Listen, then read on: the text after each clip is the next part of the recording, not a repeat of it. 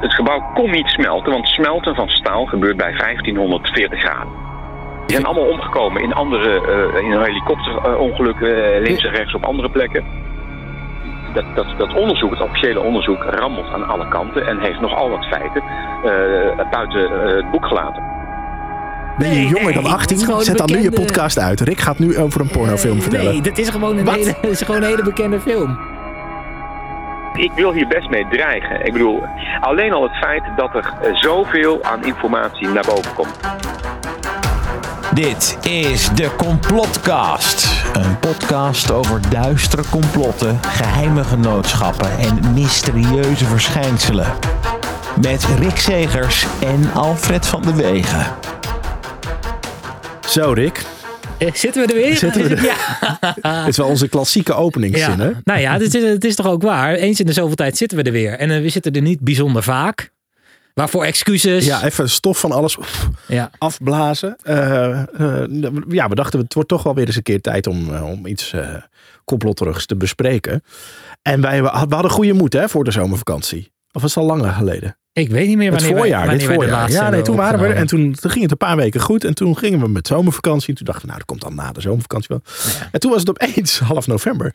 Het ja. klinkt een beetje als uh, story of my life. Dit heb ik altijd. Als ik met vrienden afspreek, ook ah, over twee weken spreken we elkaar weer. En dan een jaar later denk je, oh ja, we zouden eigenlijk nog afspreken. Ja, maar ja, dat is niet zo gek toch? Want we hebben allebei. Kijk, wij, wij verdienen hier geen geld mee. Uh, dus wij doen dit voor de lol. En we hebben allebei een uh, ontiegelijk zware baan, hè? Nou. Hè? Ik wil nog even mee. Oh ja, ja. Nee, oh, we zijn echt zo arm. En, oh. Ja, ja. Dus nou ja, we mochten van het UWV weer eventjes uh, gebruik maken van ja, de We hoefden even niet podcast. te solliciteren op iets. Sollicitatievrij hebben we. Dus we, we, we, we konden weer een keertje. Dus we zijn weer samen. De gezellig. Co, de Co in is weer... Uh, oh, is weer we, we, we, we hebben een leuke aflevering, volgens mij.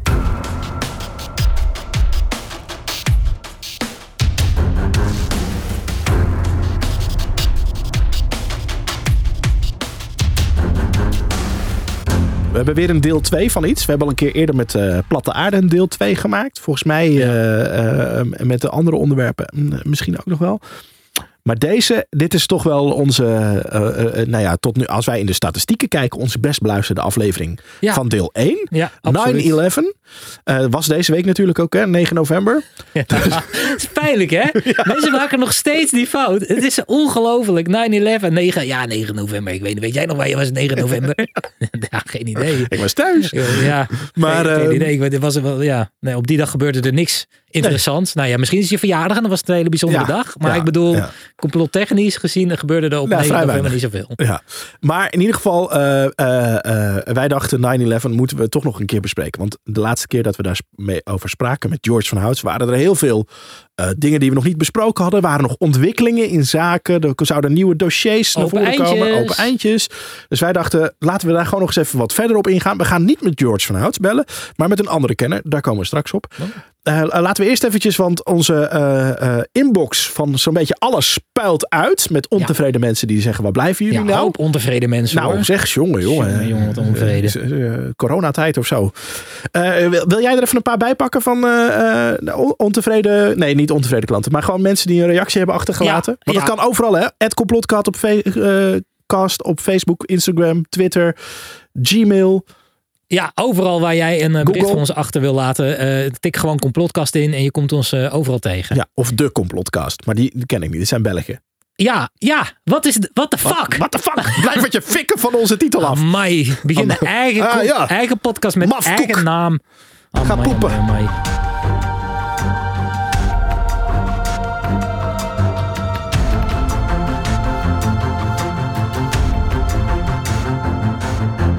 Nou, Uh, goed, in ieder geval. Uh, even naar de berichten. Roy, uh, Roy Engelen, die stuurde een bericht. Uh, geduld is een schone zaak, maar dit wachten slaat nergens op. heeft hij een punt. Ja, was, was ik het eigenlijk wel mee eens. Ja. Uh, Simon Spel, die zegt... Sommige andere podcasts over complotten klinken niet zo fijn in de oren. Eh, ik hoor jullie graag. In ieder geval tof dat jullie een reactie stuurden. Ja, die stuurden ook- namelijk Ja, ook. Ik moet er even toelichten. Daarvoor stuurde je ook dat het wel erg lang duurde. Toen kregen we wat suggesties. En, eh, Zijn we, oh, leuk, dank je. Ja, nee, ik had niet gereageerd al de hele tijd. Dus toen dacht ik, ik reageer even. Dat is onze standaardreactie. Eh, Sorry als je ook zo'n reactie Ja, krijgt. Nee, we, vinden, we, we verzamelen alle leuke suggesties. Verzamelen en die staan echt op een grote lijst met ons. En wij vinden alles leuk. Eh, het enige eh, ding wat er vaak aan ontbreekt is tijd. Eh Speldier, jullie moeten weer beginnen. Hen en Diana, graag een nieuwe aflevering. Laatste is van jullie dit jaar. Ja, Captain What Is. Staat er nog een nieuwe aflevering op de planning? Jullie waren zo goed begonnen. Ja, en oh ja, dit vond ik een hele leuke. Nino die stuurde goeiedag. Ik zat me net in te lezen in het verhaal van James Dean en zijn Porsche. Misschien is dit leuk eh, als onderwerp om je in te verdiepen. Er gebeuren namelijk veel vreemde dingen in dit verhaal. Die heb ik even opgeschreven. Oké, ja, dat is misschien een leuke snack dan of zo. Het Ja. klinkt niet als een hele lange podcast, maar gewoon als een verhaaltje wat we in een paar minuten Ja, kunnen maar het kan natuurlijk een enorme rabbit hole zijn waar Dat- we dan ja. induiken en dan komen we er niet uiteindelijk een Pizzagate uitkomen of zo. uit. Ja. Eh, Jaap, dit vind ik eh, een bijzonder verhaal. Geboortetrusts. Daar krijgen we vaak binnen, Ja. Ja. Daar moeten we ze dieper induiken. Een een mens zou bij geboorte al veel geld krijgen. Overheden pakken je dit af wanneer je aangifte doet bij de burgerlijke stand. Misschien leuk om eens in te duiken. Ik vind dat sowieso verwarrend, want ik heb twee kinderen. Die heb ik allebei bij het gemeentehuis aangegeven. Ik hoef er geen cent te betalen. Ja. Dus, eh, Ja, je had ze ook zelf gemaakt, hè? ja, Dus, maar- eh, nee, maar, precies, maar, maar er is dus niks van mij afgepakt tot nu toe. nee, nou ja, dat heb je dus niet door, Alfred. Oh, dat ja. heb je natuurlijk Oh, niet door. Ontwaak. Eh, ja, goed. Maar ik vind het ook een hele ingewikkelde. Want ik, eh, ja, waar komt dat geld dan vandaan? En hoezo, wie geeft dan dat geld? Want dat geld moet toch wel ergens vandaan komen? Nou goed, dat geldt voor iedereen. Om, een, eh, om daar een hele eh, uitzending aan te wijden. Ehm Lloyd die zegt, goedemorgen. Ik heb jullie podcast beluisterd over de holle aarde. Nou ben ik geen piloot, maar wel in opleiding. Nou, ik weet niet, kan Oh. jij die uitzending nog herinneren? Ja, hè? Dat was, Ja, dat was de meest, laatste. Meest, meest verwarrende uitzendingen die we ooit gemaakt hebben, denk ik. Het enige wat me nog bij is gebleven is dat het verklaarde waarom wij ooit hebben gehoord van eenhoorns en zeemeerminnen. Ja, Dat is me eigenlijk. eh, Ja, dat viel, ja, het ging echt het ging van hak op de tak, het hele gesprek. Het is eh, erg lastig om, eh, als je dit allemaal hebt kunnen volgen, echt grote respect. Dan ben je En, ja, worden wij lid- professioneel luisteraar. Ja, ja, dan worden wij abonnee van jouw podcast. Ja. Ehm, eh, eh, nou, deze jongen die reageert dus nog even op die podcast, waarin wij onder andere ook benoemd hebben dat je dus niet over de Noordpool zou kunnen vliegen, omdat je dan het gat zit zou het gat. vinden. Het gat naar het middenpunt van de aarde. Ja, Ja. de holle aarde. Eh, maar hij eh, zegt daarover het volgende. Hij is dus piloot in opleiding. De reden dat we niet over de Noordpool vliegen is eigenlijk vrij simpel.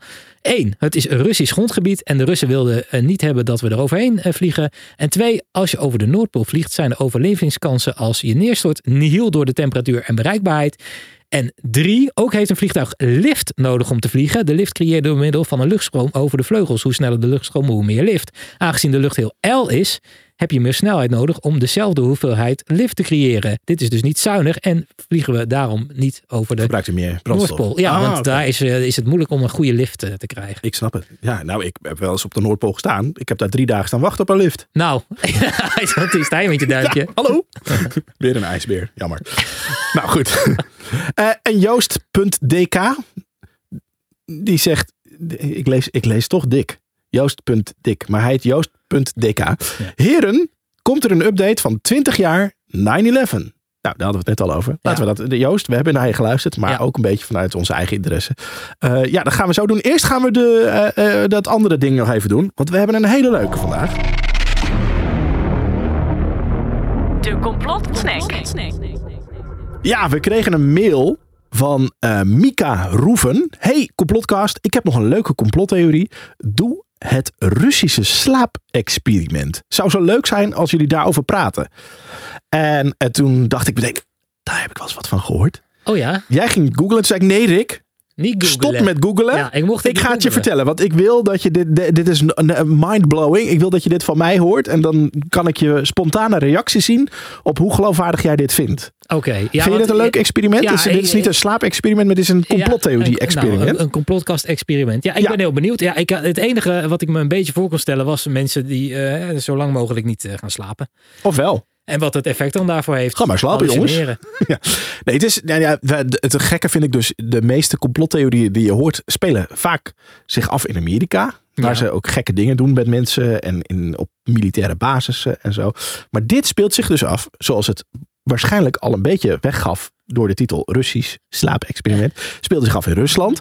Het was in eh, de jaren 40 eh, rondom de oorlog. Ik weet niet exact wat, welk, welk jaar het was. Dus het kan ook net na de oorlog zijn geweest. Maar in ieder geval hadden ze daar een groep oorlogsgevangenen, zes in totaal, die ze ge, nou ja, geronseld hebben. Ik weet niet of het geheel vrijwillig was of niet, voor een slaapexperiment. En zij wilden eigenlijk weten, wat gebeurt er met iemand als je zo lang mogelijk niet slaapt?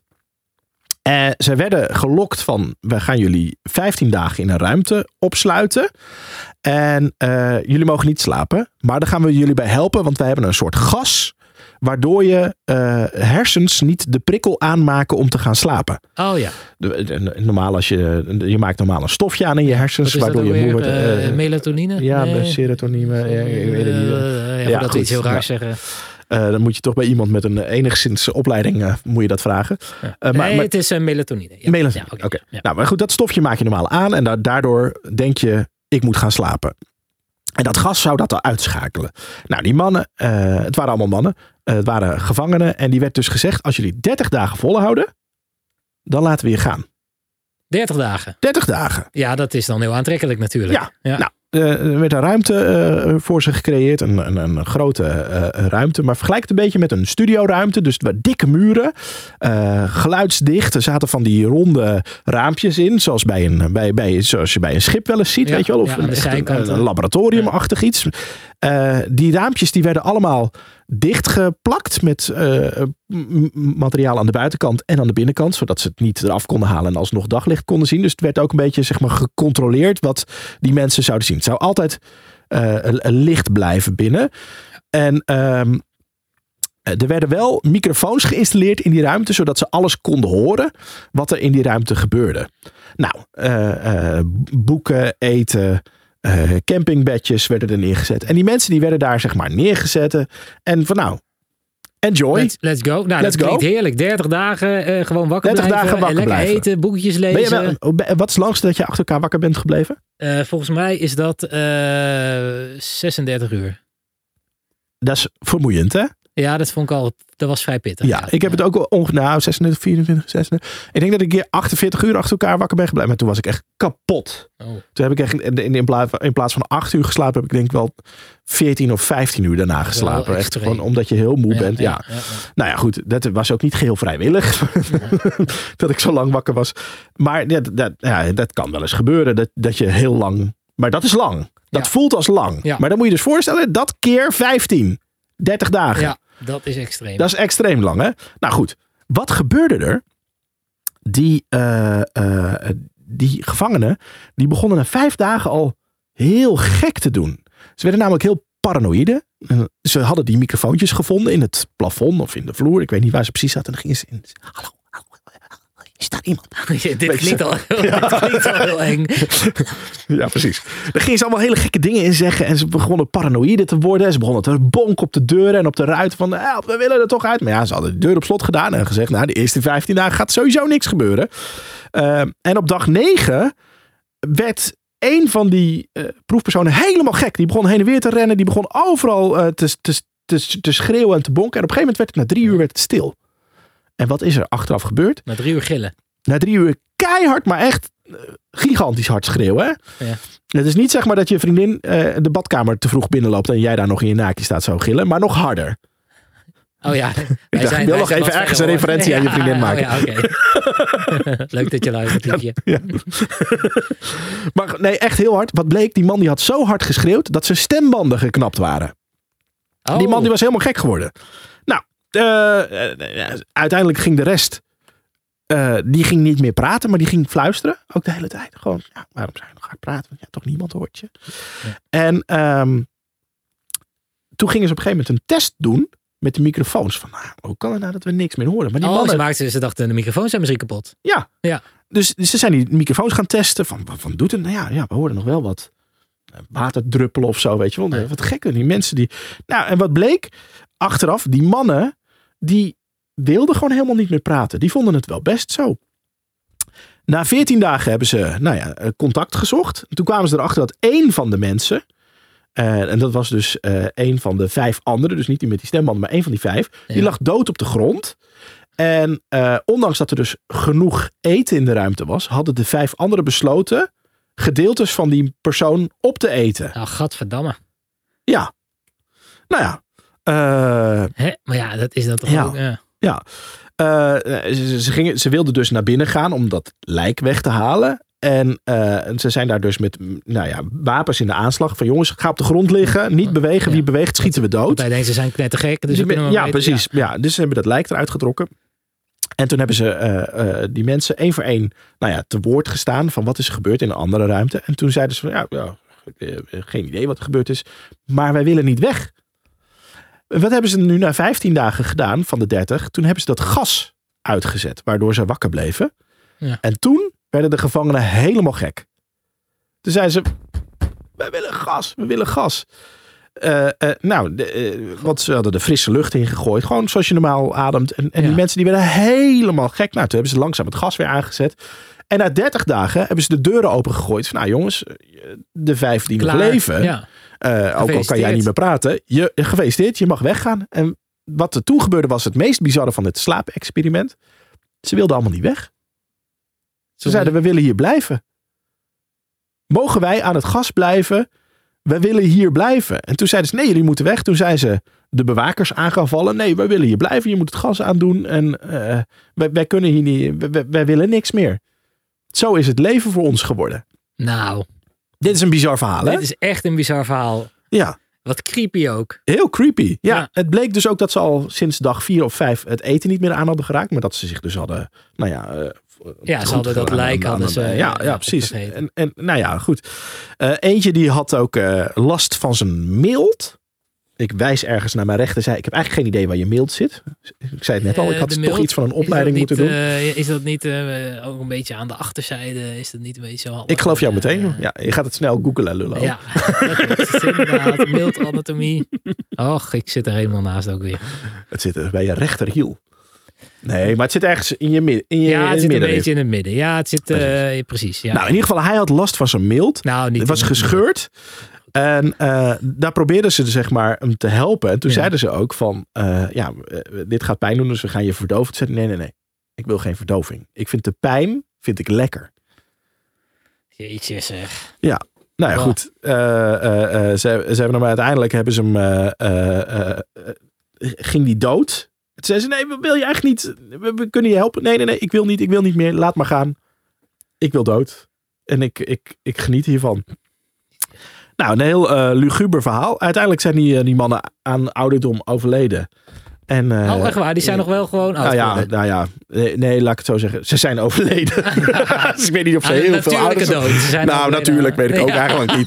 Maar, maar Ze zijn na- natuurlijk overleden. Meer als in, ze zijn natuurlijk zijn ze overleden. ze zijn natuurlijk overleden. Ja, natuurlijk. Ja, eh, eh, en waar, waar heeft het eh, eh, eh, Russische slaapexperiment toe geleid? Dat ze het nooit meer gingen doen. Dat ze het nooit meer gingen. Nee, geen idee. Nou, het verhaal is dus dat dit gewoon een verhaal, een script is geweest voor een film die er uiteindelijk Oh, is gekomen. Omdat het Oh. gewoon een te creepy verhaal is geweest. Nou, ik, zat, ik vond het wel inderdaad, het klinkt bijna als, hoe heet die film ook alweer, dat mensen eh, van, met mond tot anus worden aan elkaar genaaid. ja. Ja, maar dat soort films is niet geschikt voor ons, voor ons luisteren. Ben je Nee, jonger nee, dan het is 18? gewoon Zet dan nu je podcast uit. Rick gaat nu over een pornofilm Eh, vertellen. Nee, dat is gewoon een, Wat? hele, dat is gewoon een hele bekende film. Mensen die worden... Ja, Met je mond aan je anus genaaid. plot van een film uit gaan leggen. Heel, heel eh podcast luisteren op Nederland. Die zit nu naar zijn podcastapparaatje te schreeuwen. De titel van deze film. Maar het, is, het, het gaat om drie mensen die worden gevangen genomen. Eh, en als experiment worden, eh, eh, wordt daar een soort... eh The Human Centipede. Hè? De wat? Mensen zitten nu te juichen thuis tegen een computer of Ik waar ze, het. hoe Ja, ik hoor het. ook. Ja, ik hoor, ik hoor ze ook juichen. Ja, in de, ja, ik ben blij dat ik het nu weet. The Human Centipede, hele bekende film. Helemaal niet. Ja, er worden dus mensen die worden opgesloten. eh, een soort wetenschappelijk experiment. Experiment, er wordt een soort van eh, eh, menselijke duizendpoot van gemaakt. Dus de, de mond van de een wordt aan de kont van de ander. Hoe ziek ben je als je dit bedenkt? Ja, geen idee. Ik weet Oh, niet sorry, wie die film heeft. Ja, Human Centipede. Ik ga maar even, meteen even kijken. Staat hij op Netflix? Nee, kak. nee, tuurlijk niet. Nou, hoezo? Natuurlijk niet. Wacht, ik kijk even. Oh, ja, hier. Pornhub staat hier. Nee, is, het is niet. Wat, eh, Human Centipede. ik vind het wel Oh, ja. verontrustend dat ik kont anus zeg. eh, of eh, anus mond. Dat jij dan meteen denkt aan porno. Ja, dat is porno. Nou ja, want het is heel normaal dat je met je mond aan iemands anus vastgenaaid wordt. natuurlijk niet. Genaaid ook. ik- het is Ja. ook niet het eerste waar ik aan denk is porno. Oké. De Human Centipede. Oh, er is ook Human Centipede 2 zie ik Wat nu. is een Nederlandse en horrorfilm een zelfs. Human Centipede 3. Nou, ik hoor dat Rick zo meteen wat te doen heeft. Zullen wij gewoon doorgaan met onze podcast dan? Maar goed, oh ja. Ja. Vond je dit geloofwaardig? Geef een duimpje omhoog. En abonneer hieronder. Nee, dat is een ander iets. Vond jij het geloofwaardig, Rick? Eh, nou ja, dat het een voor een film Mooi verhaal, hè? is. Ja, het is, een mooi, het is een mooi verhaal. Ja, het zou zomaar kunnen gebeuren. Ze hebben rare dingen geprobeerd, hè? Ja. In, die, eh, in die tijd, zo net, net En na of voor de Russen, dat waren ook geen lievertjes. Ook rare, vreemde snuiters. Nou, laten we naar het grote complot gaan. Ja.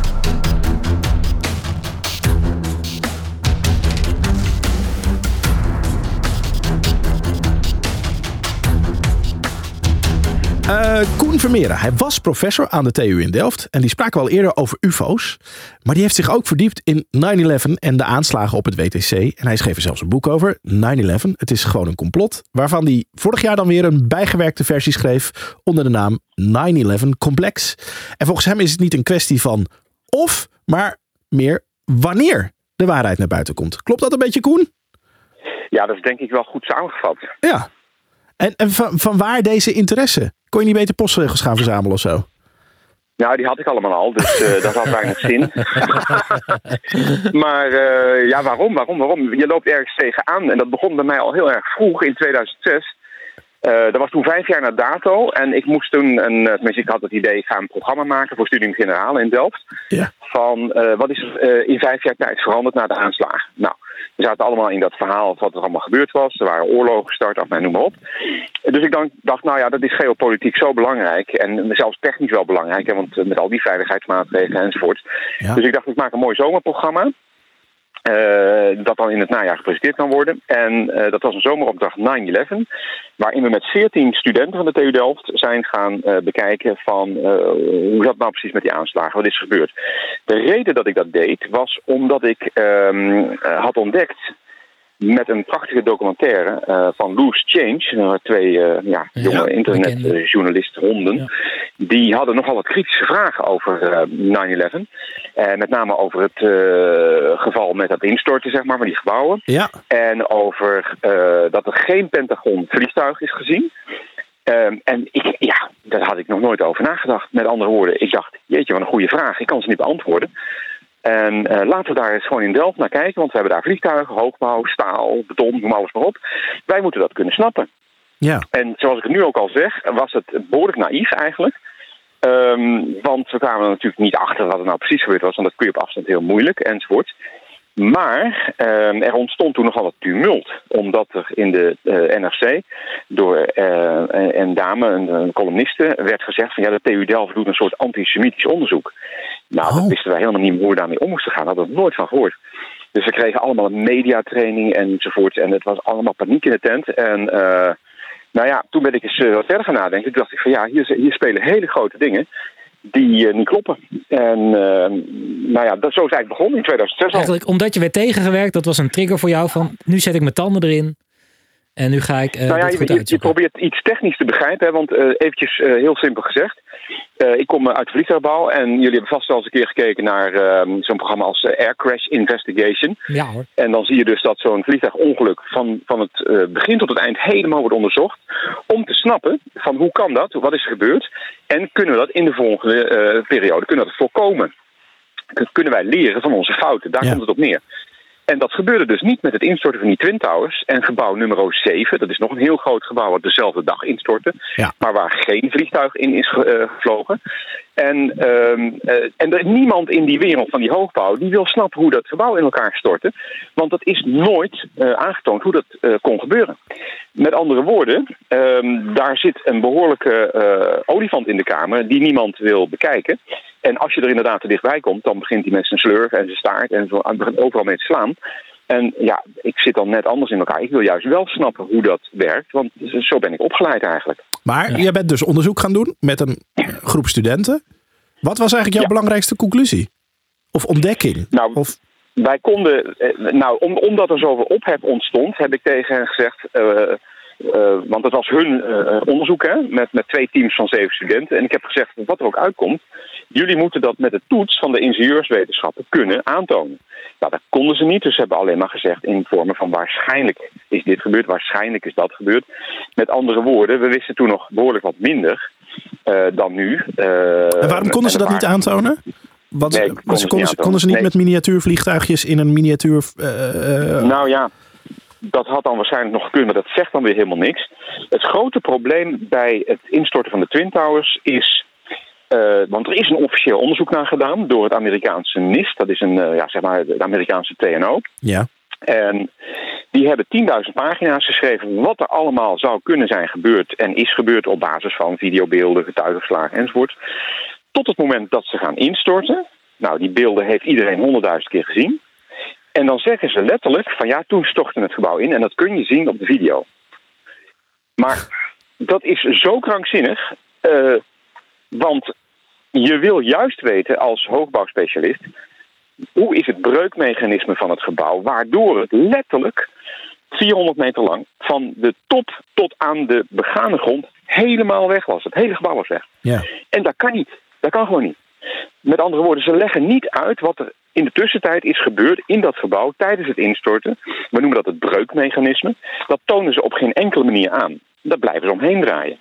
Nou, er zijn dus in de tussentijd ook meer dan 3500 internationale architecten en ingenieurs hebben zich verenigd in de uh, waarheidsgroep uh, uh, Architects and Engineers for 9-11 Truth. Ja. En die vragen een nieuw onafhankelijk, onafhankelijk onderzoek. Nou, we hebben dat vaker gehoord, hè, onafhankelijk. Met andere woorden, dat NIST, en daar is ook een klokkenluider geweest, dat NIST is om een boodschap gestuurd van nou ja, uh, we gaan niet precies vertellen hoe het allemaal zat. En uh, dit moet eruit komen en vertel het maar gewoon. Het is grappig dat jij het hierover hebt, want George van Houts hebben wij al eerder gesproken ja. ook over 9-11. Ja. En ja. daar hadden wij nog heel veel vragen uh, daarna. En die zei toen ook al, en dit is denk ik al twee of drie jaar geleden dat we het erover hadden. Ja. Die zei toen van er komt binnenkort een rapport uit van die groep architecten. En, maar daar heb ik eigenlijk niks meer van vernomen wat daar nou mee gebeurt. Wat is daar uitgekomen dan? Nou ja, daar hoor, daar hoor je niks van. Want waarom niet? Dat wordt niet op het NOS-journaal gebracht. Nee, dus oké, maar ik lees ook wel eens iets breder dan zeg maar wat, wat geclassificeerd ja, nee, wordt als mainstream nieuws. Maar ik hoor daar, ik heb, ik heb ook nog gegoogeld nu van wat is daar nou uitgekomen. Ik kan daar niks over Oké, okay. nou als je, als je echt gegoogeld hebt, dan had je het moeten en kunnen vinden. Maar uh, wat is er uitgekomen? Dat is, uh, um, dat is in opdracht van die groep architecten en ingenieurs. Hebben iemand bereid gevonden, want dat is al een hele tour de force, uh, op de Universiteit van Alaska, Alaska Fairbanks, en dat is meneer Hulsey. En die heeft met twee promovendi een, een, model gemaakt ja. om te kijken wat er kan zijn gebeurd, uh, waardoor, en dat ging niet over de Twin Towers, maar op gebouw nummer 7. Daar hebben veel mensen nog niet van gehoord, maar dat is een gebouw van 200 meter hoog, wat aan het einde van de dag, 9-11, uh, is ingestort in 6,5 seconden. Ja, daar zat de Federal en, Reserve in, en daar zat de CIA in, en er zat allerlei... Ja, allerlei uh, geheime diensten enzovoorts. En, en dat was een gebouw, dat was pas 13 jaar oud, dus er was wel wat brand, maar niet uh, schrikbarend veel. Dat heeft de brand er ook toegegeven. En dat is letterlijk, sorry, dat is letterlijk met vrije val ingestort. Officieel met 2,25 seconden van die 6,5 was het perfecte vrije val. En dat betekent dus eigenlijk dat er geen enkele weerstand in het gebouw zat tijdens het instorten. En dat is een gebouw van 100 meter breed en 50 meter diep. En daar staan uh, iets van 80, 90 verticale, uh, hele sterke uh, stalen balken in. Ja. En die moeten dan allemaal tegelijkertijd het begeven met vrije val. Met andere woorden, alsof er alleen maar lucht zat.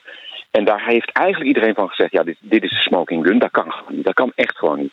He, geen vliegtuig, geen serieuze brand. En tot 9-11 waren er in de wereld nog nooit hoogbouw in staal gebouwen door brand ingestort. Ja, want het zijn eigenlijk. Uh, uh, uh, ik, ik denk vaak dan in beelden. En ik weet niet of de mensen de beelden nog voor de geest kunnen halen. Maar je, kijkt, je ziet eigenlijk een toren. En het is echt. Hij, wordt, hij zakt eigenlijk weg in de grond. Zoals je het eigenlijk alleen maar ziet op het moment dat het gaat om een gecontroleerde explosie. Ja, toch bij het geval dat ja. een gebouw gesloopt moet worden, eigenlijk.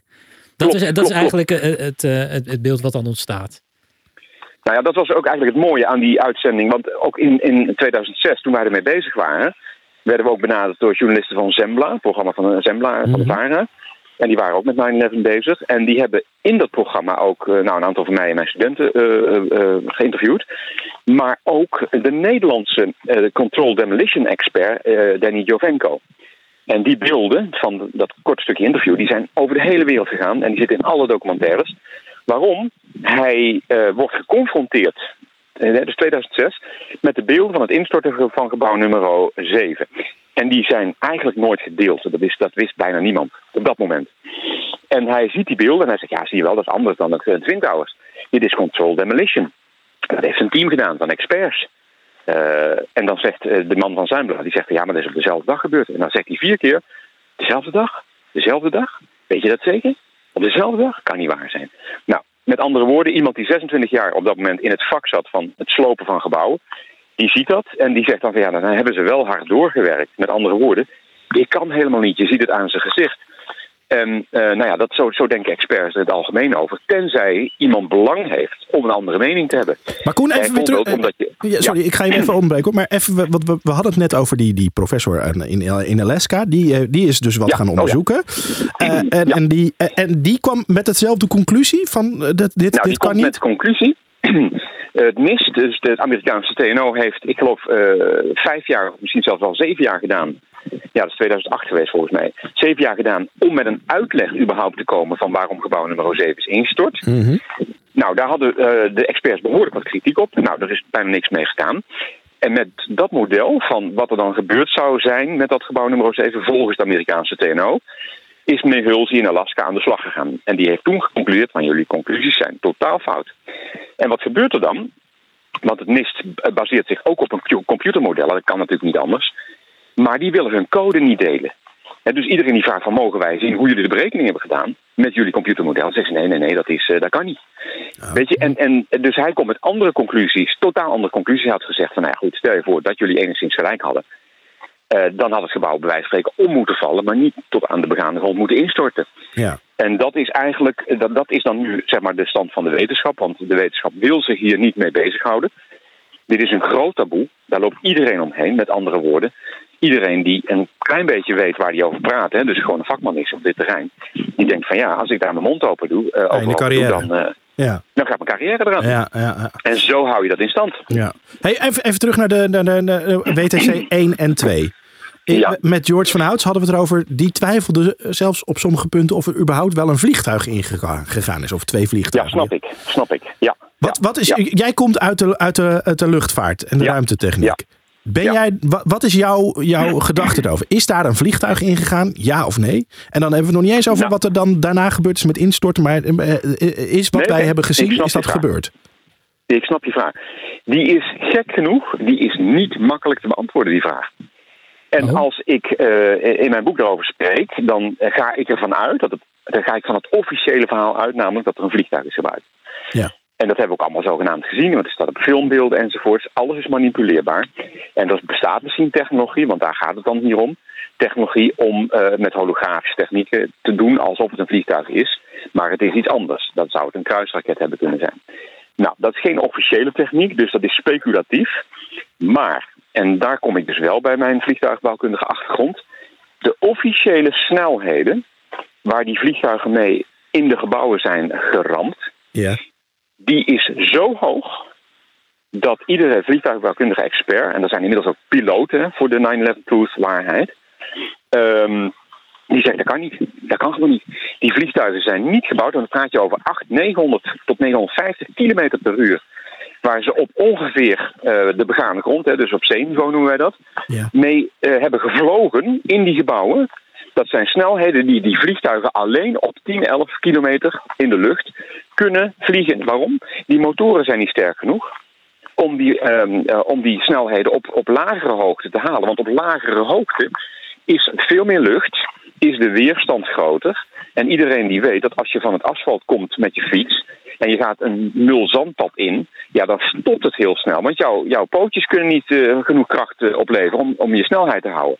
Dat is met vliegtuigen precies hetzelfde. Ja. Dus die snelheden waarmee eh, men officieel, dat zijn dus officiële getallen, de vliegtuigen in de gebouwen hebben geramd, die zijn veel te hoog. Dat is één. Ja. Twee is, het waren kaperpiloten oh, in het officiële verhaal. ja. Dat waren jongens eh, die niet konden vliegen, want dat is bekend. Maar ze zijn opgeleid, toch? gewoon- nou, ze hebben zijn opgeleid op een sportvliegtuigje. Ja, oké. Met één zo'n zo'n propellertje, weet Wat je is wel. ook En een dit zijn- Nederlandse meneer geweest. Die heeft er een aantal ja, opgeleid. zeker. Ja, Ja. in Florida. Ja. Ja. dat klopt. Maar die hebben ook gezegd, dus de, de, degene die de mooiste manoeuvre heeft gemaakt bij het Pentagon, Dat is een dalende bocht op topsnelheid. En dan zeg maar op het maaiveld het gebouw invliegen. Dat is een manoeuvre, manoeuvre waarvan iedere piloot zegt: van, nou, dat kan helemaal niet. Dat zou ik niet eens kunnen. En ik heb 20.000 vlieguren op, die, op dat vliegtuig. Het is op die 757 of die Maar ik kan- 767. Ik kan me ook voorstellen dat als je toevallig helemaal niet goed kan vliegen, dat je complete controle verliest over dat vliegtuig. En dan, nou ja, dat het per ongeluk zeg maar goed, goed eh, per ongeluk heel goed uitpakt. ja, je, oh, Ja. ja. Nou goed. Nou ja, dan zie je dus dat jullie, jullie, jullie vullen het verhaal zelf Ja, in. Dat ja. doet, doet iedereen. Waarom? Omdat je het verhaal toch wil aannemen van het officiële. Ja. Eh, en omdat je het zogenaamd met je ogen hebt gezien. Maar dat is het gekke bij het Pentagon ook. Daar zijn helemaal geen beelden van het vliegtuig. Nee. Totaal Nee. niet. Daar wil ik straks even- enkel Ja. vliegtuig. Da- daar wil ik straks Ja. even met je over verder. Want ik wil toch even terug naar WTC 1 en 2 om een beetje het verhaal gestroomlijnd te houden. Want er zijn, je, je pakt zo, en niet alleen jij, maar iedereen die je spreekt, pakt zo snel een zijpad. Waardoor dat zeg maar alles als een groot. eh, eh, ja, Ja, dat is niet gek hè. Je loopt er bijna van over, zeg maar, hoeveel... wat er allemaal, wat wat er allemaal niet, kan kloppen. Ja, ja. Maar goed, even WTC 1 en 2. Daar heb ik op tv beelden gezien van vliegtuigen die erin gingen. Ja. Vooral van het Ja. tweede vliegtuig. En jij zegt eigenlijk, eh, nou A, kunnen ze nooit met de snelheid waarvan gezegd wordt dat ze erin zijn gegaan, erin zijn geklapt. Maar zijn ze dan langzamer erin geklapt of zijn er geen vliegtuigen in gegaan? Nou, dat is een hele goede vraag. En ik moet je het antwoord schuldig blijven. Ja, Ehm, in mijn, ja, dat is erg, Nou, hè? Maar in het, bedankt. algemeen, eh, in, in het algemene verhaal ga ik uit van het officiële verhaal. En probeer ik aan te tonen dat het niet klopt. Ja, Als je dat voor elkaar krijgt en mensen zeggen inderdaad, ja, ja, nog goed naar gekeken, kan inderdaad niet. Nee. Dan is de volgende vraag van, nou, wat is er dan wel gebeurd en kunnen we eens een keer opnieuw naar kijken? Nou, dat gebeurt niet. Als je gaat praten over van, nou, oké, het kan eigenlijk niet hè, met die vliegtuigen, dan kom je dus op het terrein van, wat is er dan wel gebeurd? En dan Ja. ligt de bal dus in, nou, in dit geval in mijn hok, maar in talloze andere ehm, eh, onderzoekers die daar goed naar hebben gekeken. En dan kom je op een schimmig terrein waar, je, eh, waar geen enkel precedent is. Dus niemand heeft dat ooit eerder gedaan of gezien enzovoort. Dus het wordt highly speculative. En ik vind dat, eh, ik vind dat heel niet erg, laat ik het zo zeggen. Want mijn carrière hangt daar niet meer van af. nee. Maar je bent je wetenschapper in hart en nieren. Ja. Dus je ja, wil ja, het graag zeker. kunnen bewijzen, bedoel je? Ja, ja. Dat wil je kunnen bewijzen. Nou, er zijn er een paar theorieën. De ene is dat het hologrammen zijn geweest. Daar is overigens, ik, ik praat er natuurlijk nu heel snel over, maar daar zijn boeken over geschreven. En dat is buitengewoon indrukwekkend. Als je die leest, dan denk je, nou ja, ik kan het misschien niet bewijzen en die manier ook niet. Maar dan komt met hele goede argumenten. Een ander is, dat is ook een documentaire, ik ben even de naam ervan vergeten, maar waarbij iemand eh, op, op, eh, eh, zeg maar op het niveau van video-editing gaat kijken.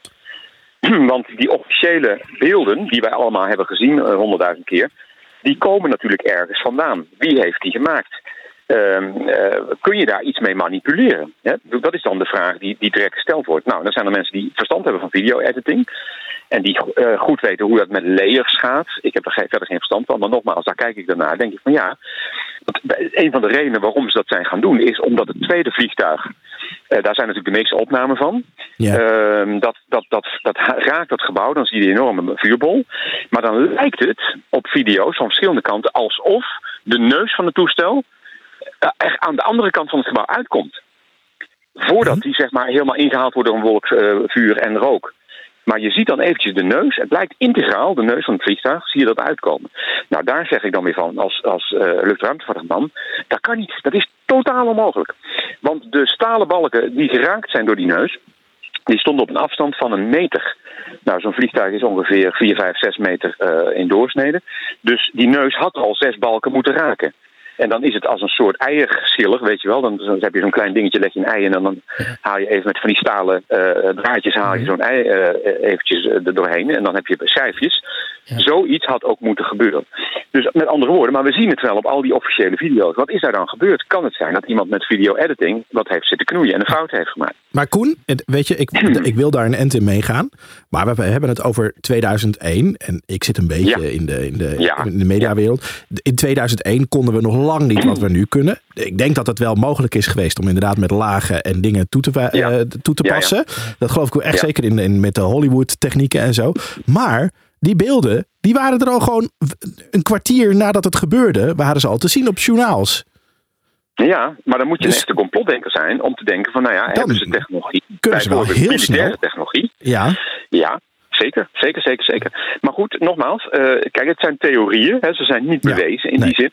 Maar dan moet je dus gaan kijken naar de argumentatie. En nogmaals, als ik een neus door een gebouw zie komen, onbeschadigd, dan is er wel een probleem. Want want dat kan niet. En hoe, dat, dan is het dus aan de mensen die zeggen van ja, dat kan niet. Van ja, maar vertel dan maar eens hoe dat dan wel kan, weet je wel. En dan gaan de mensen aan de slag.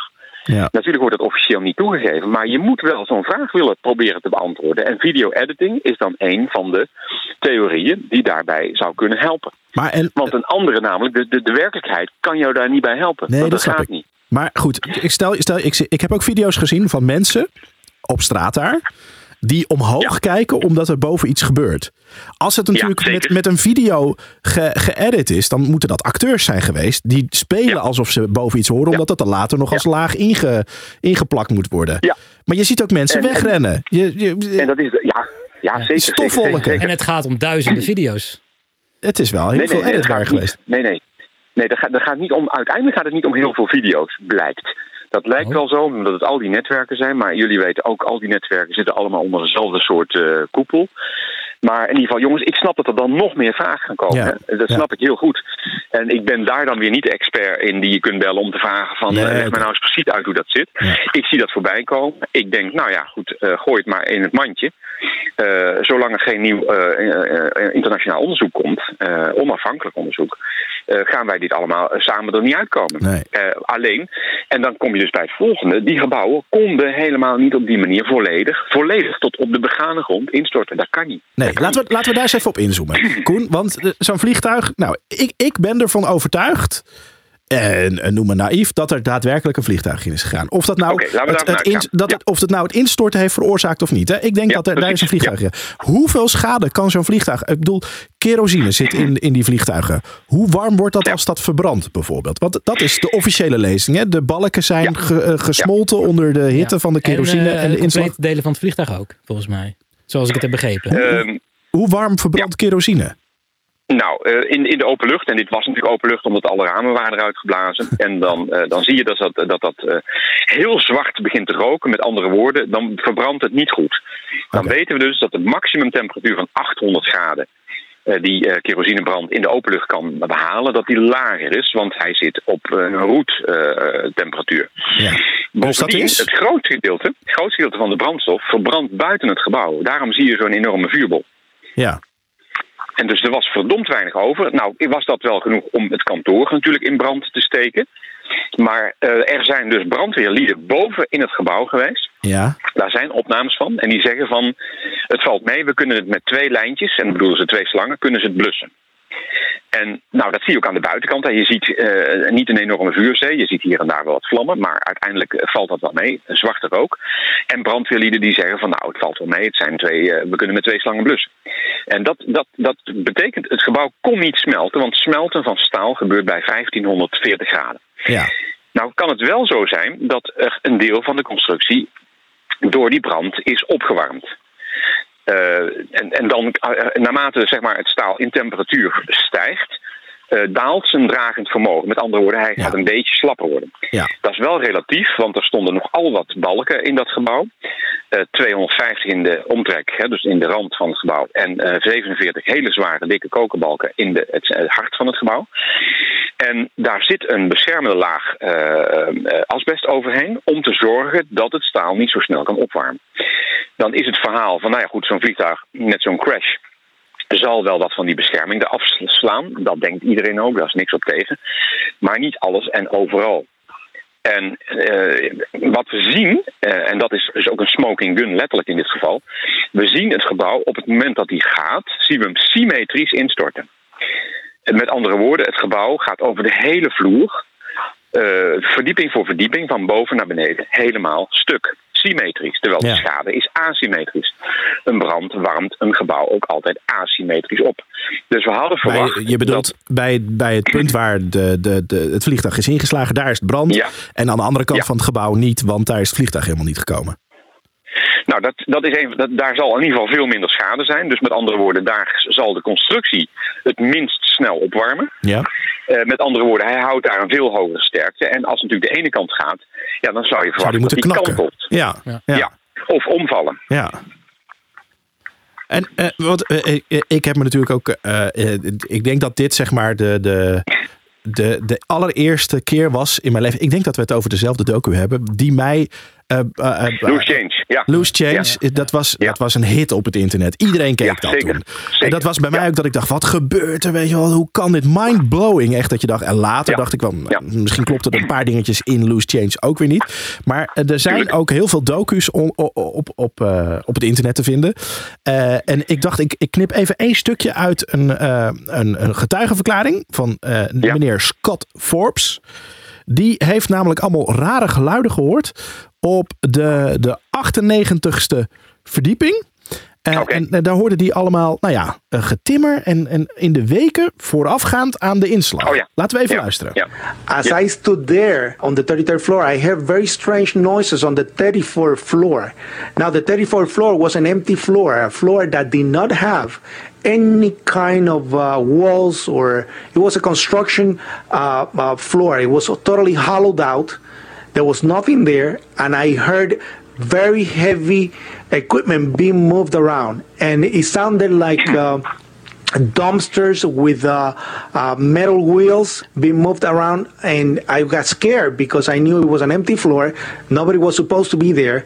As a matter of fact not even the elevators stop there. You have to have a special access key to open the door on the 34th floor. So to find that there was strange noises there and i continue actually bypassing that floor because i didn't Ja, goed, dare en zo door, en zo door. Dit was trouwens William Rodriguez. De, de Scott waar ik Oké, het over had, ja, precies. die, die zei dit. been at least um, four to six weeks before 9-11.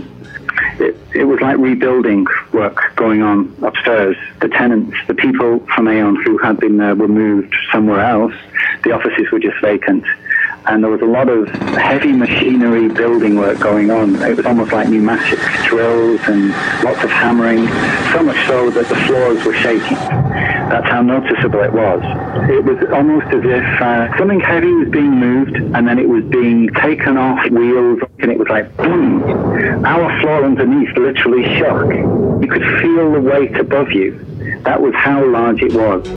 It was probably the week leading up to 9-11. Every morning I'd come in around 7 a.m. and the dust was incredible. It was filthy. It was like the cleaners weren't cleaning. Right where the windows were, there was a sill which enclosed radiators. I was sick to death of the dust which was appearing on the windowsills. Nou, ik, hoor- hoop dat je het goed kon verstaan. Het is, het is een beetje, ja, de geluidskwaliteit is niet super eh, goed. En, en, en de documentairemaker dacht, ik ga er nog allemaal geluidjes onder gooien Ja, van, van ja. drillboren. Oh, en, ja, ja, ja, Het ja. geluid niet Ja, te dat, dat hoor, dit is dus niet een opname van wat hij hoorde, maar wat Nee, de, nee, de documentairemakers laat. Maar goed, dit zijn twee getuigenverslagen. Eentje van Ja.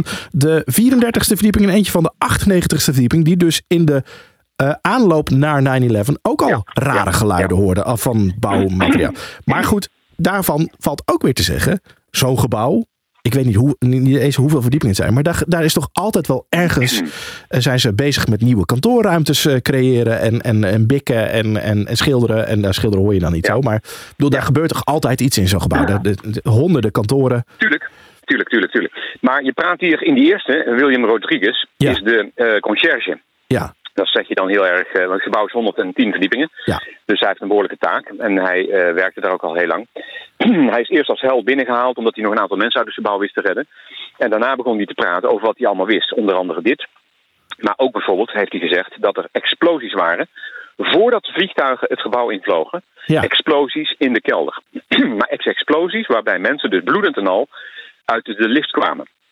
Met andere woorden, er was behoorlijk wat aan de gang. Maar de 9-11-commissie en ook het NIST, het eh, Amerikaanse TNO, hebben geen enkele van dit soort getuigen gehoord. Daar wilden ze gewoon niet eens mee praten. Met andere woorden, eh, dat, dat, dat onderzoek, het officiële onderzoek, rammelt aan alle kanten en heeft nogal wat feiten eh, buiten het boek gelaten. Want de alternatieve theorie van architecten en ingenieurs is dat er explosieven zijn gebruikt. Nou, die moeten Ja. dan ook zijn aangebracht. Hè. Dat doe je niet in een half uur. Met andere woorden, ja, is het gebouw geprepareerd om in te storten in, eh, nou ja, zeg maar, officieel. Wist- Wisten jullie trouwens dat de officiële instortingstijden 9 en 11 seconden zijn? Dat wist ik niet uit mijn hoofd. Maar ik wist wel dat het erop ging. Ja. 9-11. Oh, 9-11. 9-11. Oh, nee joh.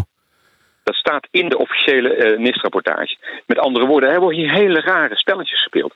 En uh, ja, dan moet je ook naar dit soort getuigen gaan luisteren. En uh, nou, bijvoorbeeld alleen al van het WTC nummer 7 hebben we een getuige. Die man is inmiddels wel overleden, maar een getuige die, die heeft verteld dat er explosies in het gebouw waren voordat ja, het gebouw zou instorten.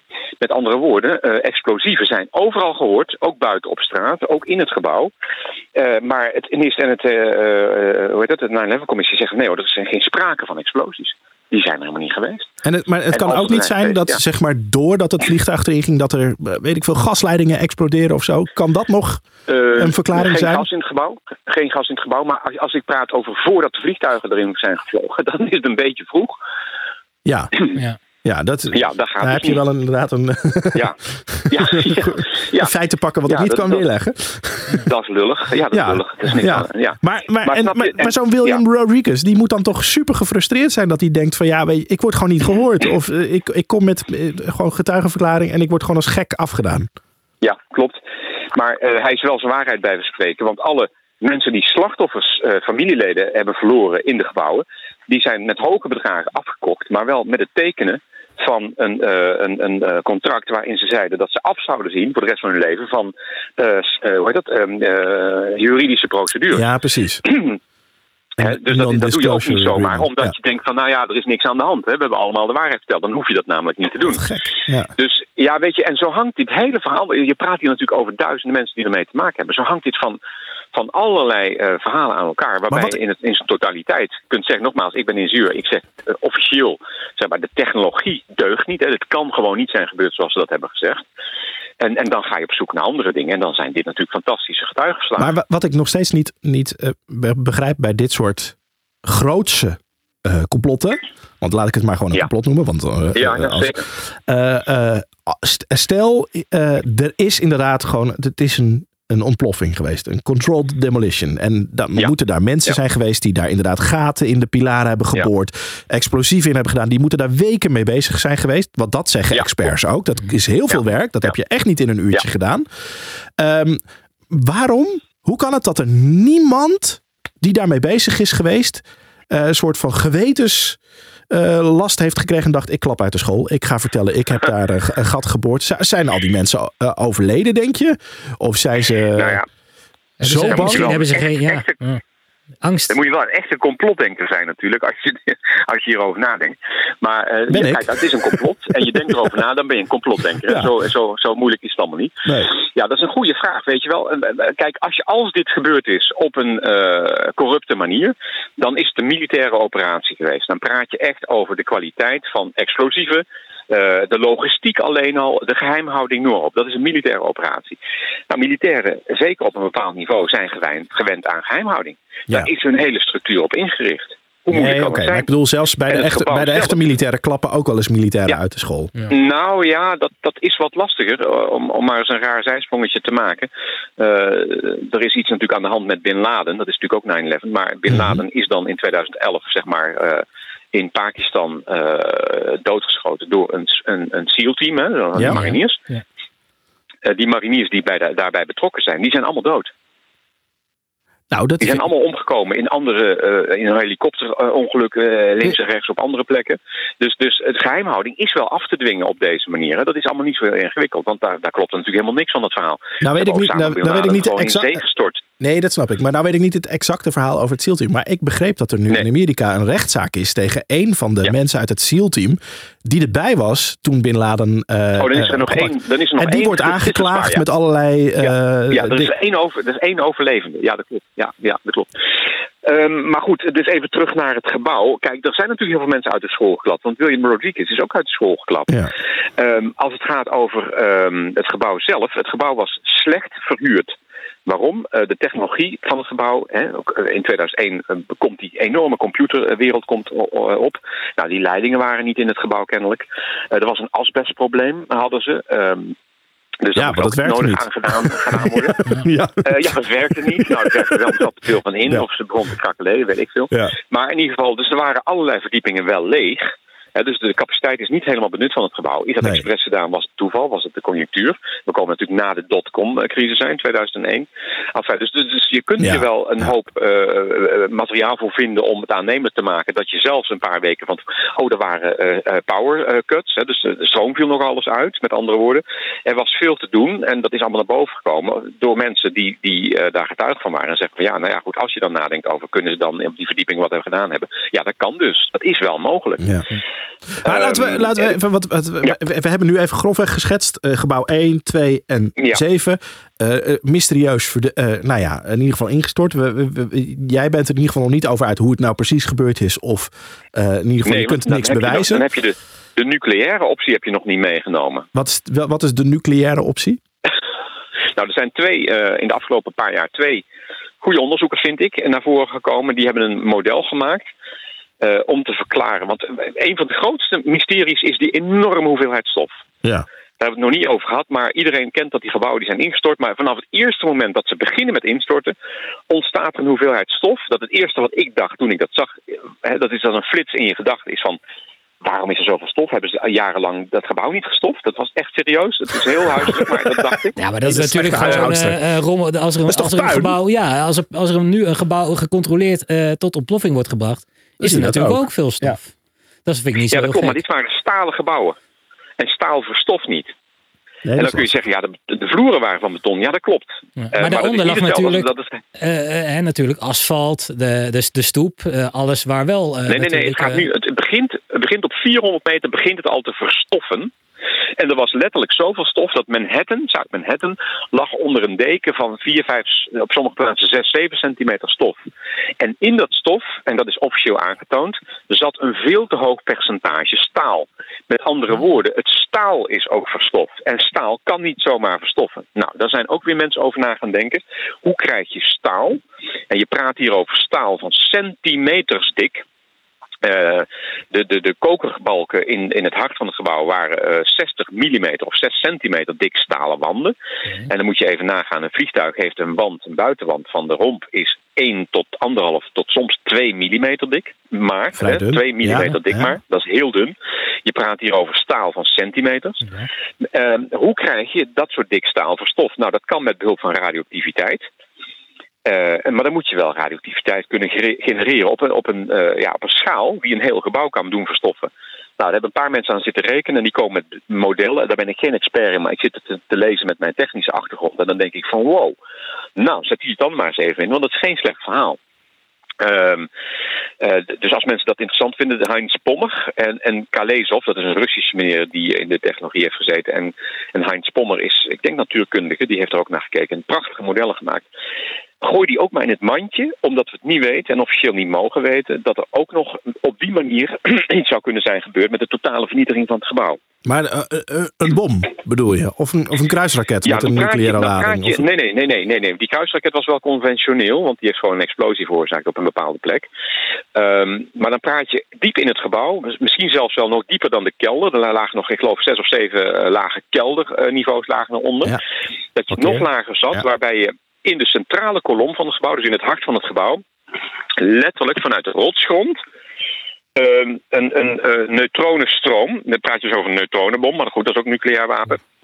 Een neutronenstroom in het gebouw eh, laat vrijkomen.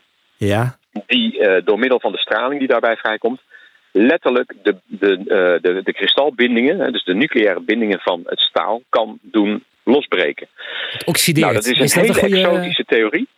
Ja, ik wou zeggen, je begint me nu langzaam kwijt te raken. Ja, dat kan, ik kan me voorstellen. Maar weet je, weet je hoe complex dit allemaal is bij elkaar? Hè, dus dus, dus dat, dat, dat het officiële eh, verhaal zegt van ja, eh, hè, er is allemaal brand geweest en er is eh, asbest afgeslagen en toen werd het allemaal heet en toen stortte het in. Ja, toen stortte het in. Kijk maar op de video en dan kun je zien dat het gebeurde. Ik bedoel, dat is geen onderzoek, hè? Dat, is geen, dat is geen analyse, dat is geen wetenschap. Dat is gewoon, een- nou, ja, we noemen dat gewoon een lulverhaal hè, in, in, in, in vaktermen. Dat is gewoon een lulverhaal. Maar zijn er ook mensen dan die, Dus- dat, die, dit die wetenschappelijk zeg maar, hebben bewezen dat je dus door middel van een, een nucleaire, neu- neutronenaanval staal kunt Ja, dat, smelten. dat, en dat. dat, dat kun je, dat kun je nou smelt niet gewoon de, de verbindingen kunt losslaan. ja, dat kan. Dat, dat kan. Er, is, eh, er zijn wel zeg maar eh, eh, ondersteunend bewijs, om het maar zo te zeggen. Eh, er is ehm, eh, een enorme hoeveelheid tritium. Dat is een technisch verhaal. Dat is tritium gevonden op de plaats delict, hè, dus op ground zero. En tritium is zwaar water. Dat is dus een, een, een, eh, een stof die vrijkomt als je zeg maar nucleair wapen laat detoneren. En dat waren hoeveelheden tritium die waren duizenden keren groter dan normaal in de omgeving. Met andere woorden, dat is een smoking gun. Nou, er zijn heel veel first responders, dat is politie, brandweermannen, eh, eh, eh, hulpdiensten enzovoort, die ook in de eerste uren en dagen op ground zero waren. Er zijn er een aantal die hadden verbrandingsverschijnselen die te maken zouden kunnen hebben met ja, eh, stralingsschade aan het lichaam. Dus, eh, en dat is één. En het andere is nog dat er eh, in de afgelopen jaren vele duizenden inmiddels first responders zijn overleden aan de meest afgrijzelijke ziekten. En dan moet je denken aan eh, natuurlijk aan de luchtwegen vanwege dat stof. Maar ja, wat zat er in dat stof? Ja. Eh, nee, asbest niet. Ja, dat Oh. zat er ook in. Maar daar sterf je pas aan na 30 tot 40 jaar.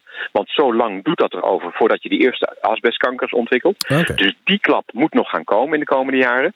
Nee, dit waren dus andere vormen van kanker. De meest bizarre enzovoorts. Ehm, eh, die nu allemaal eh, zwaar ziek zijn in de ziektewet. En die gaan met duizenden op dit moment gewoon naar het ziekenhuis en sterven eraan. En dat is echt, dat is ook niet belicht. Dat wordt nooit verteld in de media, of nauwelijks eigenlijk. En zeker niet in Nederland. Maar dat zijn zeg maar allemaal eh, eh, ondersteunende bewijzen voor mogelijk gebruik van andere vormen van ontploffing dan eh, de, ja, de explosieven waar dan de architecten mee zijn aangekomen. Ja. ja. Jeetje. Dit is huge, jongens. Dit is Ja, echt zo groot. nou. Als je hier induikt, er is heel veel materiaal. Er zijn hele goede wetenschappers mee bezig. Er zijn klokkenluiders op allerlei plekken. Er zijn slachtoffers eh, of, of familie van slachtoffers die daarmee komen. Trouwens, Maar- de brandweerlieden zijn ook slachtoffer. Koen, als dit zeg maar echt waar is, dan snap ik ook wel eh, waarom de eh, Amerikaanse overheid dit probeert stil te houden. Want het is natuurlijk Ja, natuurlijk. mindblowing. Maar je moet alleen al. Kijk, iedereen weet dat er in Amerika ook een, een, een cultuur is van schadeclaims. En daar gaat het meestal niet om 10.000 euro, hè, zo in het geval van de toeslagenaffaire. Nee, daar gaat het over miljoenen. Nou, Ja. denk eens eventjes op de schaal waarop dit plaatsvindt. En dan praat je niet alleen over de slachtoffers van die dag zelf, hè, op 9-11. Je praat over slachtoffers van de oorlogen die dus onterecht zijn gevoerd. Hè, dus in Irak, miljoenen doden. Afghanistan, andere oorlogen. Dus die mensen zouden, als dit naar buiten komt, dat of de Amerikaanse regering dat heeft gedaan, dat is een theorie. Of ze hebben gedacht van, nou ja, we zien dat het gaat gebeuren. De geheime dienst wist van tevoren, we laten het gebeuren, want dat, eh, hè, dat komt Ja, ons goed uit. Kunnen we oorlogen starten enzovoort. Dan zijn ze dus aansprakelijk. Nou, dan praat je over schadeclaims. Nou, dat, dat, dat kan het land niet eens overleven, eh, economisch gezien. Dus we- weet je, er zijn te veel belanghebbenden op dit moment die, die zeggen van ja, nou ja, het is gebeurd, we kunnen er toch niks meer aan doen. Maar Eh, is het in ons belang om dit aan de grote Nee. klok te hangen? Nee, nou dan doen we het niet. Die snap ik, Koen. Maar goed, als ik jou dus eh, eh, grofweg hoor, denk jij de, het instorten van de gebouwen komt niet door een vliegtuig, maar door controlled demolition? Of, In enige vorm, ja. Of in enige, ja, precies. In, in wel- welke vorm dan ook. Wie zit daar Ja. dan achter? Gewoon de Amerikaanse overheid? Want ik hoorde ook heel veel mensen zeggen, ja, Israëliërs zitten erachter. Maar het lijkt mij Mhm. niet dat Israëliërs gewoon in Amerika even een, eh, eh, een, een paar maanden aan een gebouw eh, kunnen prutsen zonder dat Amerikanen dat doorhebben en dat niet willen. Nou ja, dan, dan kom je dus op het eh, eh, Elsbeth Etty van de NRC, antisemitisch onderzoek enzovoort. Ik wist toen helemaal niet waar het over ging. Ik eh, heb inmiddels ook wat boeken gelezen. Ehm, er is in de wereld nou eenmaal een hele grote groep. eh, eh, nou, ik moet het anders zeggen. Dat is een hele kleine groep belanghebbenden. Die werkt mondiaal. Die zitten niet alleen in Amerika, maar ook in Europa, ook in Israël. En, en eh, waar niet eigenlijk, ook in China inmiddels. Dus. ehm, als je puur kijkt naar, en dan, dan, dan citeer ik nu een generaal van het Amerikaanse leger, die vertelt ook in het openbaar eh, dat hij in het Pentagon is geweest, direct na de aanslagen. En tegen een oud collega, want hij was toen inmiddels al afgezwaaid, tegen een oud collega zei van, eh, god ja, eh, bla bla heb je even tijd? Ja, ja, ja, kom maar binnen, kom maar binnen. Ja, wat is er aan de hand? Ja, ja, ehm, ik hoor net dat we oorlog gaan beginnen met Irak. Met Irak? Ja, hoezo met Irak? Ja, dat weet ik ook niet. Eh, hebben die dan iets te maken met 9-11? Nee, nee, nee, nee, nee, daar is niks mee te maken. Maar eh, ja, waarom dan? Ja, I don't know, I don't know. Nou, dat was in 2001, direct na de aanslagen. Nou, in 2003 is die oorlog begonnen daar, hè, waar Nederland ook nog lekker aan mee heeft Ja. gedaan. Maar hij zei, ik vertelde toen nog, eh, hij zei, ik ben een paar weken later nog een keer te- teruggekomen naar mijn collega's in het Pentagon. En hij zei weer, kom binnen, kom binnen. Ik krijg dit net van upstairs. Hè. Dat was dan de, de minister van Defensie. We gaan niet alleen naar Irak, maar we gaan ook naar eh, Libanon. We gaan naar Syrië. We gaan naar, eh, eh, nou, hij noemde zeven landen op. Mhm. Waar intussen, en waar ze in vijf jaar tijd oorlog mee zouden gaan beginnen. Nou, het heeft iets langer geduurd, maar al die landen op Iran na. Nou, je weet hoe, la- hoe ze daar de, de, de oorlogstrom al jaren aan het aan roeren zijn. Ehm, dus al die landen zijn aangevallen van, van binnenuit, maar wel met Amerikaanse steun. Enfin, hè, allemaal geopolitiek Ja, ja, toestanden. Dan heb je het hoop over de. Arabische lente ook onder andere. Alle Arabische lentes. Eh, al dat is gebeurd, maar dat wisten ze al. Waarom? Eh, in 2000. In 2000, ik wou nog iets zeggen, maar in 2000 is een Amerikaanse denktank, een neo-conservatieve denktank, met een rapport gekomen. Dat heet eh, de, Amerikaanse, de, de toekomstplannen van Amerika. En daar staat in, wij willen dominant blijven in de wereld, hè, we willen de baas blijven. We willen overal oorlog kunnen voeren en winnen. Eh, alleen het Amerikaanse eh, eh, volk wil dat niet, want hè, de muur is al gevangen, gevallen. De communisme is eigenlijk geen gevaar meer enzovoort. Dus iedereen roept van nou minder geld naar defensie, minder Ja. geld naar defensie. En ze zei dat willen wij niet, want we willen een sterk leger en we willen oorlog kunnen voeren. Wat hebben we daarvoor nodig? A new Pearl Harbor. Ja. Nou, Nou, en die hebben ze dus zelf gecreëerd, denk een jij. Nou ja, luister. eh, ik zeg niet dat ieder Amerikaan slecht is. Ik zeg niet dat iedere militair in Amerika slecht is. Maar er zijn natuurlijk op een bepaald niveau belanghebbenden. waarvan ik me zou kunnen voorstellen. daar heb ik geen bewijs voor. maar daar kan ik me van voorstellen dat die denken: nou, dit komt eigenlijk wel goed uit. Want als je de geschiedenis ingaat. en je ziet hoeveel valse vlagaanvallen er zijn geweest. denk alleen al in de Tweede Wereldoorlog. de Rijksdagbrand. Die is eh, in de schoenen geschoven van, van de Lubbe. Dat was een Nederlandse communist, zogenaamd. Maar die kan dat helemaal niet gedaan hebben. Dat is ook al lang aangetoond dat hij dat niet gedaan heeft. Maar dat kwam de Duitsers goed uit. Want die konden in de jaren 30 toen in één keer allerlei maatregelen afkondigen. Dus je moet gaan doorzoeken. En dan moet je ook inderdaad ja, naïviteit wel achter je willen laten. Want als je gelooft in roze wolken die de hele dag prettig voorbij komen. En dat iedereen altijd eh, met goede intenties alles eh, in de geopolitiek wil gaan doen. Ja, dan heb je het niet echt begrepen. Nee, maar Koen, ik heb ook het idee dat we hier Ja. nooit uit gaan komen. Dat gevoel heb ik ook. Nou, ik ga jou iets vertellen dat we daaruit gaan komen. Ja? Hoezo? Ja, ja, ja. Nou, Het klinkt een beetje als een dreigement. feit- Nee, nou, Dus nou, nee, ik kom je vanavond opzoeken en Nee, nee, nee, er eens uit. ik, ik wil hier best mee dreigen. Ik bedoel, alleen al het feit dat er eh, zoveel aan informatie naar boven komt. Alleen al in ons land, wat er niet deugt aan allerlei dingen. Die toeslagenaffaire. Dat er toch mensen in de politiek opstaan die zeggen van nou, die kan niet en dat moeten we naar buiten Ja. brengen. Klokkenluiders. Eh, architecten en ingenieurs die zich verenigen. Piloten die zich verenigen. Eh, op allerlei plekken rommelt het. Alle systemen, alle klassieke systemen van politiek, religie, banken, alles staat op klappen. En dat betekent dat, en dat is niet leuk, hè? ik zeg niet, niet omdat ik dat leuk vind, ik, ik constateer het alleen en ik denk dat het nu noodzakelijk is, willen wij ooit die systemen gaan veranderen. En er zijn gelukkig een hoop goede mensen in de wereld ook, ook al worden ze ontslagen op een universiteit, eh, die het goede naar buiten Ja. proberen te brengen. Ja, precies. Want dat is je referentie. naar buiten Ja, ja, proberen te precies. brengen. En, en, en, en hun waarheid spreken en mensen proberen te informeren eh, enzovoort. En ik heb daar echt heel veel vertrouwen in. Ik ben een heel positief mens. Nou, Ja. dus wij gaan hier nog een derde deel van maken, neem ik aan. Als Nou de ja, waarheid... eh, zeker. dichterbij zeker, komt. Zeker. Het zal Ja. niet makkelijk zijn, want nogmaals, er zit buitengewoon veel weerstand als het alleen al over 9-11 gaat. Hè, vanwege alle aansprakelijkheden enzovoort. ja. Hè, en iedereen zal dan werkelijk van zijn stoel vallen als, als daar de waarheid over naar buiten Ja, en, gaat komen. ja, ik wou dat zeggen, nog niet eens qua aansprakelijkheid, maar gewoon je vertrouwen in de wereld. Je En, vertrouwen is ja, weg. Ja, Ja. ja. Koen, het is, ik, hier Ja. was ik al bang voor toen we begonnen. Ja, er is weer veel te veel ja. over dit onderwerp te bespreken. We hebben nog steeds heel veel dingen niet besproken. Maar eh, dat moeten we dan misschien maar be- sparen voor een deel 3. Ik wil jou wel bij deze ontzettend bedanken voor je tijd en, eh, en je inzicht in, in dit verhaal. En nou ja, inderdaad, mochten mensen denken van... hé, hey, ik wil hier meer van weten. Je hebt dus inderdaad dat boek geschreven, 9-11 Complex. Nou, ja, ja. Als, mensen, als mensen naar mijn eh, website koenvermeren.nl, Koen met een C, koenvermeren dubbel E, eh, .nl gaan, dan kunnen ze alles vinden. En dan help je mij ook nog een klein beetje om mijn werk te blijven doen. En voor de rest, jongens, ja, het is, ehm, ja, het is een enorme eh, race geworden. Hè? Eh, eh, waarheidsvindingen, het is nogal wat in deze wereld. ik ben blij dat wij daar een klein stukje hebben aan kunnen bijdragen. Ja.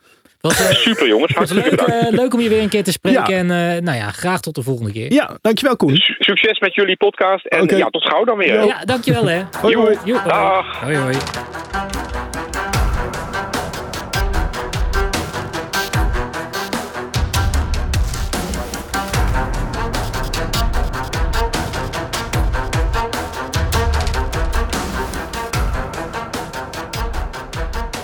Zo, ja, nou, het is. eh, oh, hier was ik al bang voor van tevoren, inderdaad. Ja. Ja, Zoveel informatie en heb, referenties. eh, eh, mis- mis- misschien heb je het ook aan me gemerkt. Ik was een beetje stil, maar er, is, er komt zo'n blok aan informatie. Komt er op je af. Dingen waarmee Ja. je, eh, dingen die je misschien ook voor het eerst hoort. ik moet het denk ik nog even een keer luisteren, deze ja, podcast. dat denk ik ook. Ja. Ik vind het heel moeilijk om daar nu iets over te Maar gaan zeggen. Ik moet wel zeggen, het is, eh, het is, eh, eh, ik blij- eh, het blijft natuurlijk een fantastisch complot. Maar Ja. ik heb wel het gevoel dat over de jaren, hè, nu de, de, de meeste twintig jaar is verstreken, dat de theorieën steeds gekker worden. En dat dus ook de, de eh, theorieën die het dichtst bij de waarheid liggen, waarschijnlijk, dat die daardoor echt, eh, die, die raken een beetje uit het zicht. En ik, en ik, ja, ik, ik wil Koen niks kwalijk nemen natuurlijk, want daarom bellen we hem natuurlijk ook. Hij, Ja. hij heeft nieuwe inzichten en nieuwe informatie. Nou ja, Eh, Tenminste, theorieën. hè, theorieën. Ja. En ehm, eh, hè, dus dat neem ik hem niet kwalijk. Maar ik vind af en toe wel dat ik denk van ja, het, wordt, het, het vertroebelt eigenlijk een beetje. Wat geloof ik wel en wat geloof ja, ik niet. precies. Ja. Het worden soms zo'n indianenverhalen dat je al snel eigenlijk alles rond 9-11 dan wil eh, afstempelen als maar een wappiecomplot. Ja. Terwijl het eigenlijk misschien eh, nog wel een kern van waarheid ergens in zit. Hè? Waarom geven ze nou nog steeds niet meer informatie vrij die ze wel Nou ja, dat zijn hele terechte vragen. dat zijn, dat zijn gewoon... Dat, dat Ja, is nou ja. Het is eh, wat ik zeg. Misschien moeten we er ooit nog maar een deel 3 over maken. Als je nu op zit te luisteren en je denkt, ja maar jongens, waarom vragen jullie dit niet? Eh, Ja. Stuur het gerust even in complotcast.gmail.com of gebruik eh, Twitter, Instagram, Facebook om ons te bereiken. Of hou eens naar België en begin gewoon uw eigen De Complotkast. Ja, de complotcast al. Ja, ja, wow, wow, wow. Ehm, voor nu breiden we er denk ik maar een eind aan. Ja, ik denk het wel. Nou, eh, Ik moet even bijkomen. ja, ik ook. Ja, Ja, ga even zitten. Tot de volgende. Joe.